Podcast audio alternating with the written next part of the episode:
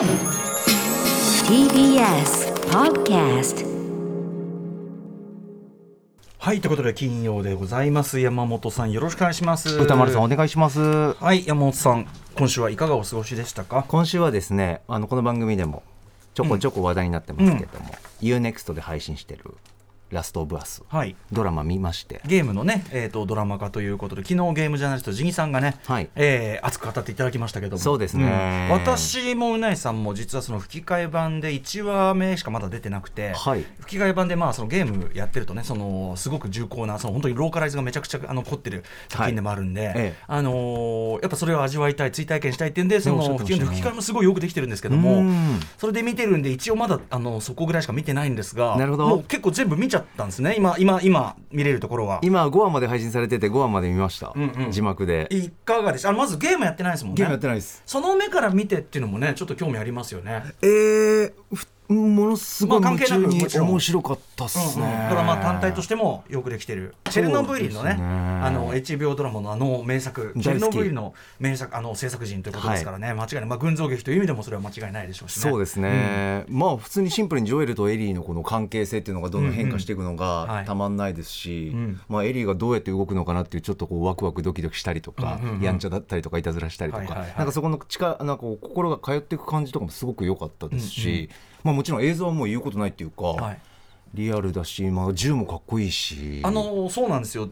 ゲームだとね、はい。あの結構大きなポイントとして特にその「ラストオブアース2」これゲームはね「ええ。ラストオブアースパート2」の方で、はい。よりこう本格的になったその銃のカスタムという描写がありまして、ええ普通のそのさあのゲームだとさ、まあ、はい。銃が強くなっていくとしたら、ええ。こうなんていうの？なんかこう画面上でええ。カチャカチャカチャなんかこう組み合わせてこれとこれを組み合わせたらこれでグレードアップとかそういうのはあるじゃないですか。えでもラストオブアースはそのジョエルの背中越しにその作業台みたいのがあって、その作業台の上でなんかこうゴリゴリなんか作業本当にゴリゴリガリガリなんかやってガチャンとかやってあの一応疑似的に本当に作業してる風なあれでこう銃がこうカスタムさせされていくっていう、はい。これがすごいなんていうかなこう愛着というリアルさと愛着を生むというか。なるほど。そうなんですよ。だから昨日実はその放送以外のところでうな、いさんとふざけて言ってたのは、えいやだからそのジギさんがねすごいまあ褒めるとしても、はい。えー？っつってえあのじゃあ銃のカスタム描写はちゃんとやってんの？みたいな、あの ラストバスってそういうゲームでしょ？みたいな。ラストバスってラストバスって銃をカスタムするゲ そういうームでしょ？みたいな。あの人によってはその力点が違うからっていうね。普通のゲームが完全に省略しちゃうところをなんかそのやっぱり銃いじりのなんていうかな気持ちよさっていうかええ。楽しさっていうか、そこをちょっとこう強調してるところがあるんです。で僕なんかやっぱそこすごいこのゲームの魅力なんで。でで2でそれがすごく本格化したところでその今回そのパあの PS5 用にリマスターされた1作目つまりストーリー上は今回のやつはい。のところでもそれが手取り入れられたからおおじゃあその銃のカスタムね。ドラマにもこれ取り入れてくんなきゃね。それは俺はラストバースドラマとは認めねえよ。なんていうね。そういうもう歪み切った。歪みに歪み歪み歪み切った、うファンならではの。そういう見方もね可能かなってね。まだ見てないからなんとか言えないんだけど思ってたんですそうあでも銃も出てきて。はい。だそのちゃんちゃんとそういう描写もあってありましたしあと僕なんといってもなんか心にグッと刺さった回が、ええ。ビルとフランク。あそれはだから第3話ですよね。あんまり言わないでね。あはいんまり言わないで、言わない方がいいけど。うん。昨日ジギさんがあのメタバレは伏せますって言いながらお前結構結構なディテールまで言って。あれ結構普通にカジュアルに。超超まカジュアルに話してるので超ま結構ちょ待ってよ。ちょ待ってちょ待ってちょ。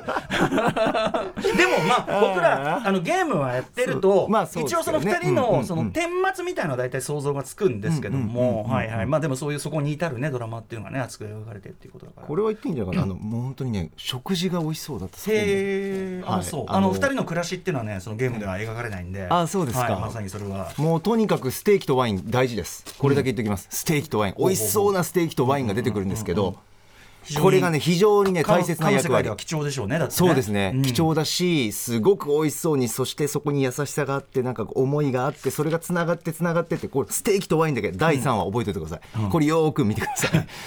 第三は他のね、いろんないいとこ言う人いるけど、ステーキとワインも注目してステーキとワイン。僕はさっきからあのもうちょっと銃どう扱う詳詳しく説明せんかいってちょっと 思ってるけどそれはでも、ね、むそっちの解像度によるもんね。そうですね。そっちの解像度次第だもんねそんなのはね。そうですね。僕あんまり詳しくないのであとどこまで突っ込んでいっていいのかわかんないっあていうのもあそんなにりますし何そのどうなのかな？ドラドラマに深く関わってくるの？いやああ銃ですか？銃は、いやもう単純にガチャガチャガチャガチャってもう素人です。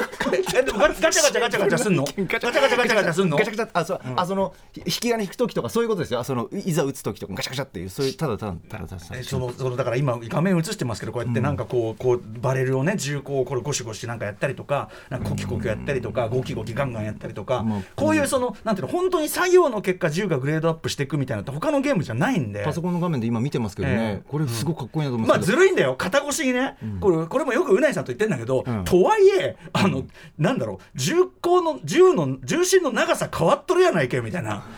そんなそんなことありえるわけないだろうみたいな。このこの一瞬。この一瞬でなんかゴリゴリやっただけでなんか 根本から変わりすぎてんだろうみたいなことはよく言ってんだけあどーそうですか。えちょっとまあしょうがない。これそれぞれのねだからあなたは食べ物だし、ん。ね、解像度っていうのがありますから。こんなそん机な？あったかな？みたいな。でもさこういうのってあるよね。映画見ててさ、はい。そのあの映画面白かったよねとか言ってね、であのそうそうそうなんですね。あの場面がいいよねっつっても、向こうはピンとこずにそんなのあったっけみたいなさ。あなたなんかだってそんなさあなたなんかあなたなんかだってもうそれのそれそれじゃもうさなんとか動く動く飲み干すんですよ。その時の喉の動きがなんつってさもうそのなんていうの？もう9割方キーな目で見見再開される以外はないわけじゃないそれはさ。そうですね。今この番組ではね、ん。もうそのそういう見方でむしろ私は私のもうその山本さんのその見方を知りたいっつってさ、はい。話聞いてるけど、うんうんうん。ねだからこうい同じ映画見てても見てるとこが違うし、感じてることが違うってこれは本当によくあることだよね。よくあるし、なんかそれを別の現場とか、別の本当に知らない人に、はい。あミッドサマーねミッドサマーのあのドリンクがさあのめご飯がさドリンクはかなりねでもね。ドリンク印象的ですけどね。うん。うん。上物も印象的ですよねれそうですよね、へえへえっていう感じ。えどその人はミッドサマー見てんの？見てます。ででそのミッドその人のミッドサマーのそのポイントはある。他のポイントがきっとあるんでしょきっとさ。明るくて怖いねとか言ってましたけど明るくて明るくてまあそれはまあそれはもうちょっと引きの印象だよね。全体全体としてはそうなんでそんなざっくり言ってんの？100メートルぐらい離れたところではその そういうことだけど、あなたはもうほらもう顕微鏡だから。そうですね。顕微鏡と顕微鏡とねその離れたところの視点はやっぱ違う。だだってさそれ一言で話済ますならそれ明るくて怖いで、まあ、間違ってないわけだからさ。そうですよね。ん。だから別にその人が間違ってるわけじゃないと思うんですよ、うん。でもやれあそこは怖かった。あそこは怖かったいやそれよりも食べ物とか飲み物見ようぜって僕それより持ってるのもどうかと思うよ。その怖い怖いっていうのはそれは間違ってないんだからそれはさ。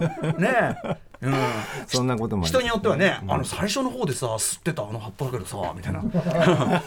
あるかもし人れない。によってはね人によってはあるかもしれないよ そんな、なんかちらっと見えたらねあれね種類ねなんとかなんだけどねあの季節的におかしいと思うんだよなやば解像度。解像度すごい。ガーってなるかもしれないしとかね。うん。もちろん洋洋服にクローズアップする人だっているでしょうし。面白いもんですね。そうなんです。よそうなんです。よだからそのうんあのみだからこそみんなであのああだったこうだったらえそんなとこあったっけ？なんですね。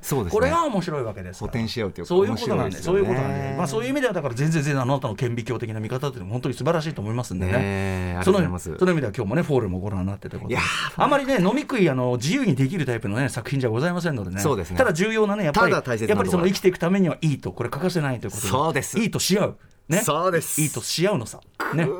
いいとし合って生きていくのさ。後から話したいネタバレ気をつけないとな、ね。まあまあまあまあまあまあまあまあまあそんなだってジャンル映画だからさ。ええね大丈夫だと思いますよ。本当ですか、うん、もうあのジャンル映画ってのはつまりその娯楽映画だから、まあでもたまにあるもんね「んだわけ?」って言って。そのねびっくりする展開。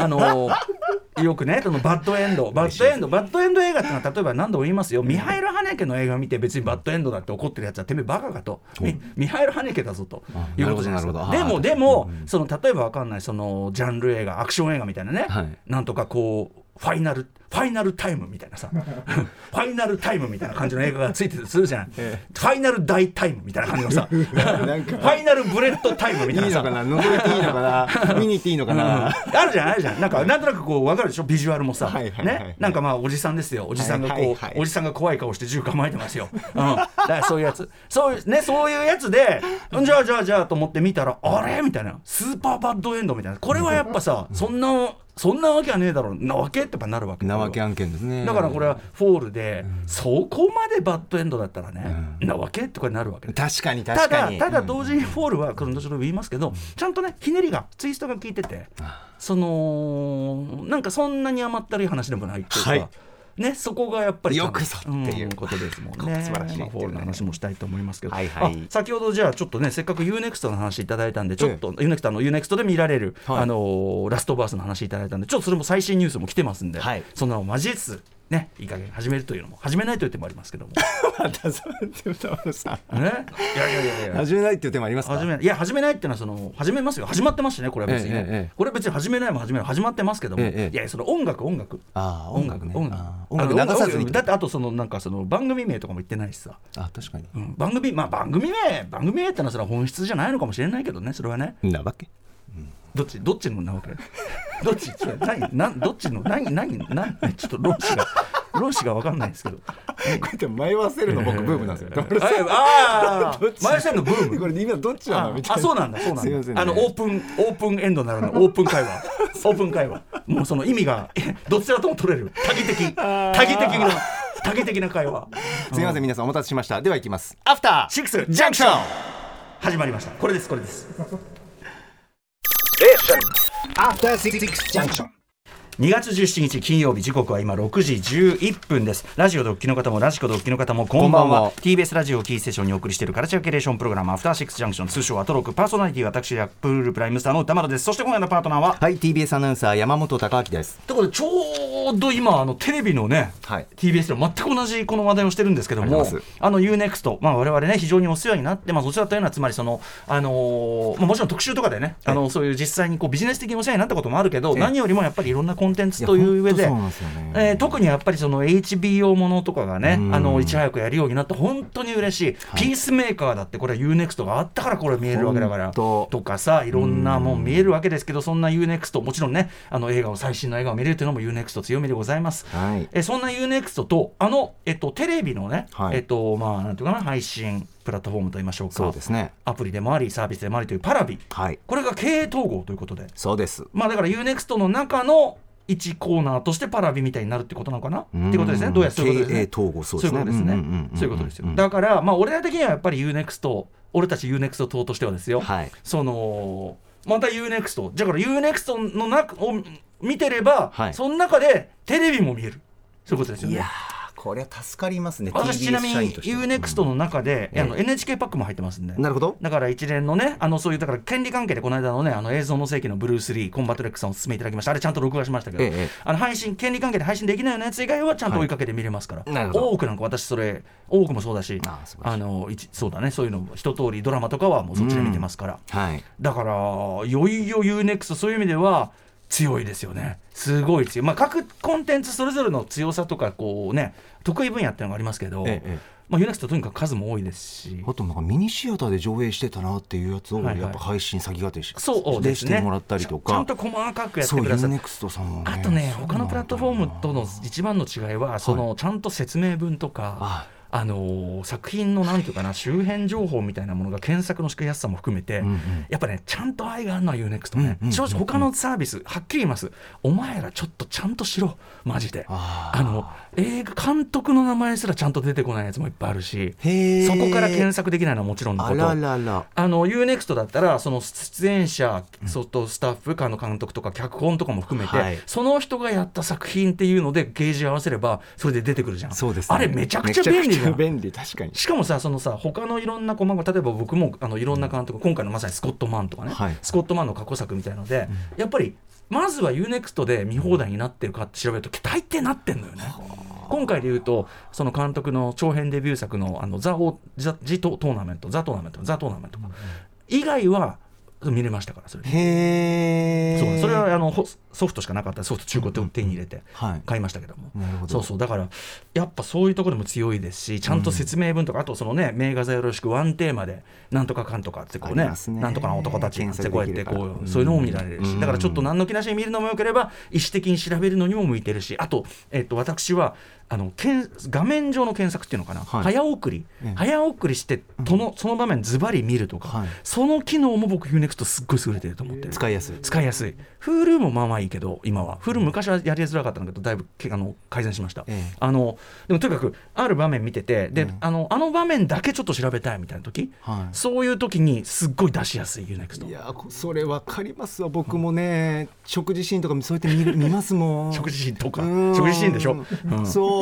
うん。ねこちらアミコなんてね今週話題になってましたけど、ええ。歌丸さんね、はいはい。あれもね何回も見ましたけどいいですよねアミコのまさか食事のシーンをを繰り返し見ている？見ている。あのあれですか？ちゃんとあいつがご飯食べないでペロペロクッキーのクッキーの間のチョコ食べちゃう。ペロペロもそうそれを小野真知子さんが本当に嫌な目で見る。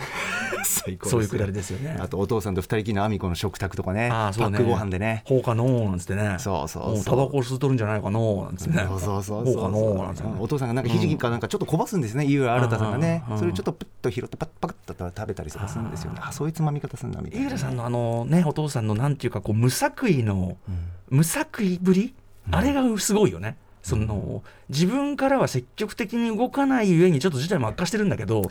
最後ね、最後の最後でおばあちゃん家でトランプやって虫入ってきたの虫をさ、こう追っ払うじゃないですか。よ避けますね。あれ森祐介監督も言ってたけどだからそのくしくも入ってきた虫なんだけどあれは当然、やっぱそれを追っ払うってアクションがそのしびれる。かぶっちゃってますよね。彼の行動とね。すげえな。とかさ。うわ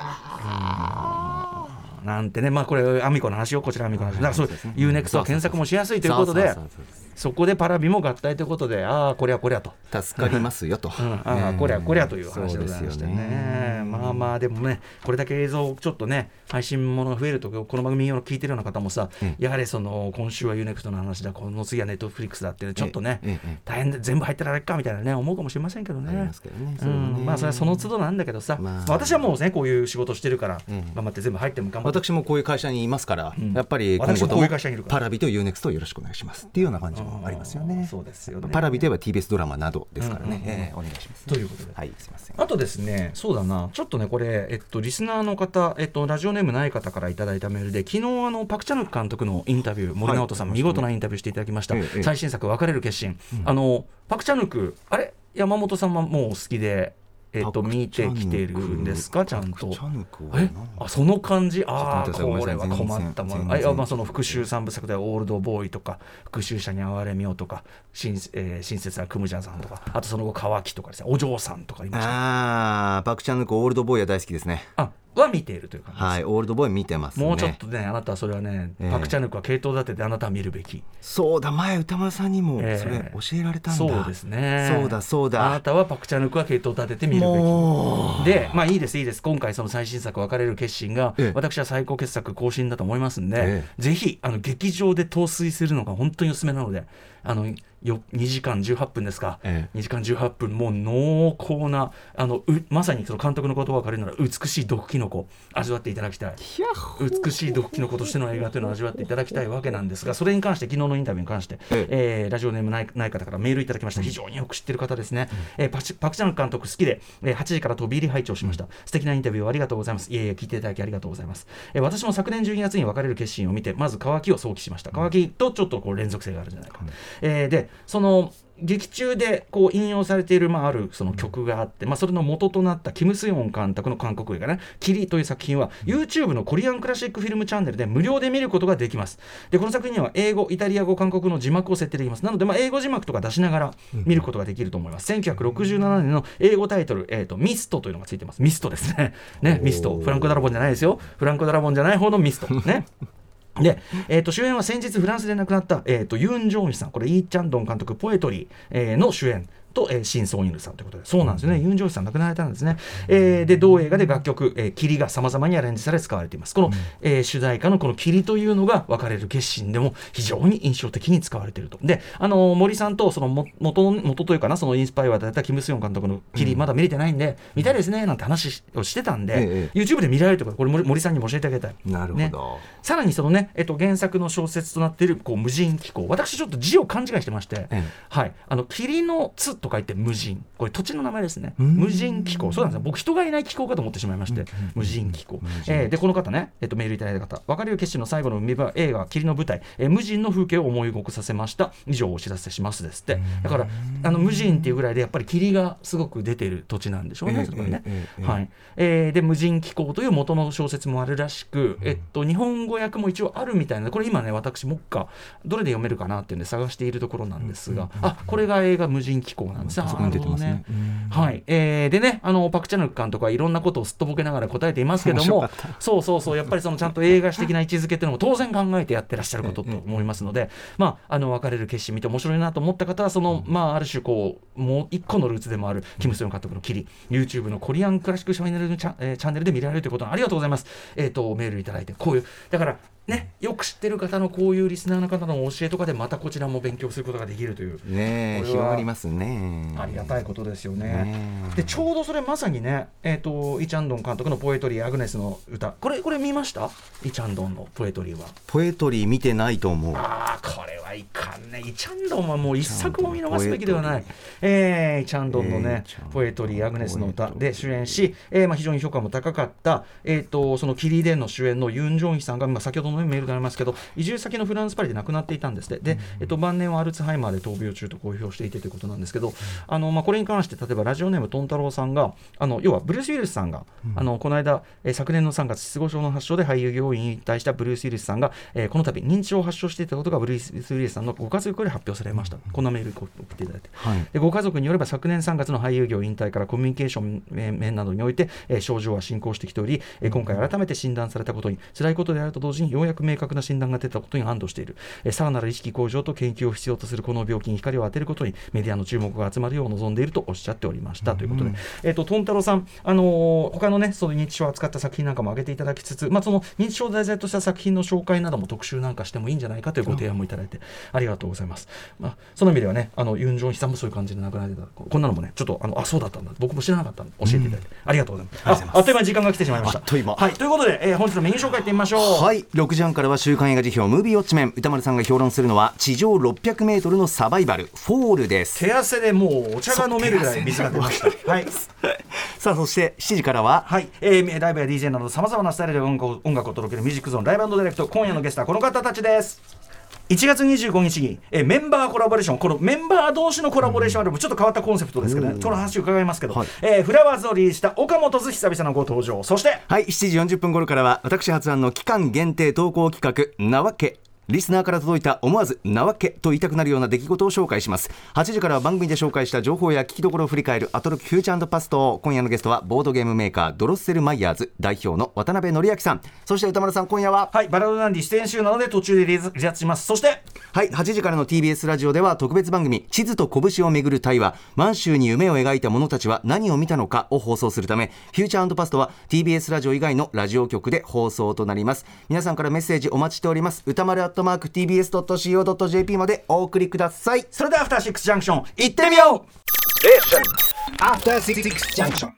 さてこの後ムービーウォッチメン、えーフォールは使いますが山本ウォッチメンはいかがご覧になったのでしょうか？はい先ほども歌丸さんまずおっしゃってましたけども手に汗握るってもうとにかく本当にそうであとねやっぱりちゃんと見ると崖とか高層ビルじゃなくてテレビ塔ってすっごい怖いんだなってあのいう細いからね。そうなんですよね、うん。先人が登るようじゃねえし。そうなんです。細くてその高いところってこんなにもっていうなんかこそうね。視界とか揺れ一とか。応あのワイヤーでね、はい。あの補強横のところでつってこうしてますけどね。あれだけポチョンって立ってるわけじゃないにしても、何この建物って感じ。でも一応あれ実在するああいう建物をベースにした、あ実在して？実在してるみたいですやっぱり。であのあの上に登って、ええ。ああいうことするなんていうかなインフルエンサーというかな、ええ。あの例えばウィングスーツで飛び入れたりするようなことする人は後を絶たないらしいんですけどね。あ。ーだからきしみとか強風とかあ雨ざらし感とかより際立ってて怖え来年高圧なんてね言ってましたから劇中ではね。そうですよね。あとやっぱりねあの登る前のこうなんて言うんだろうな。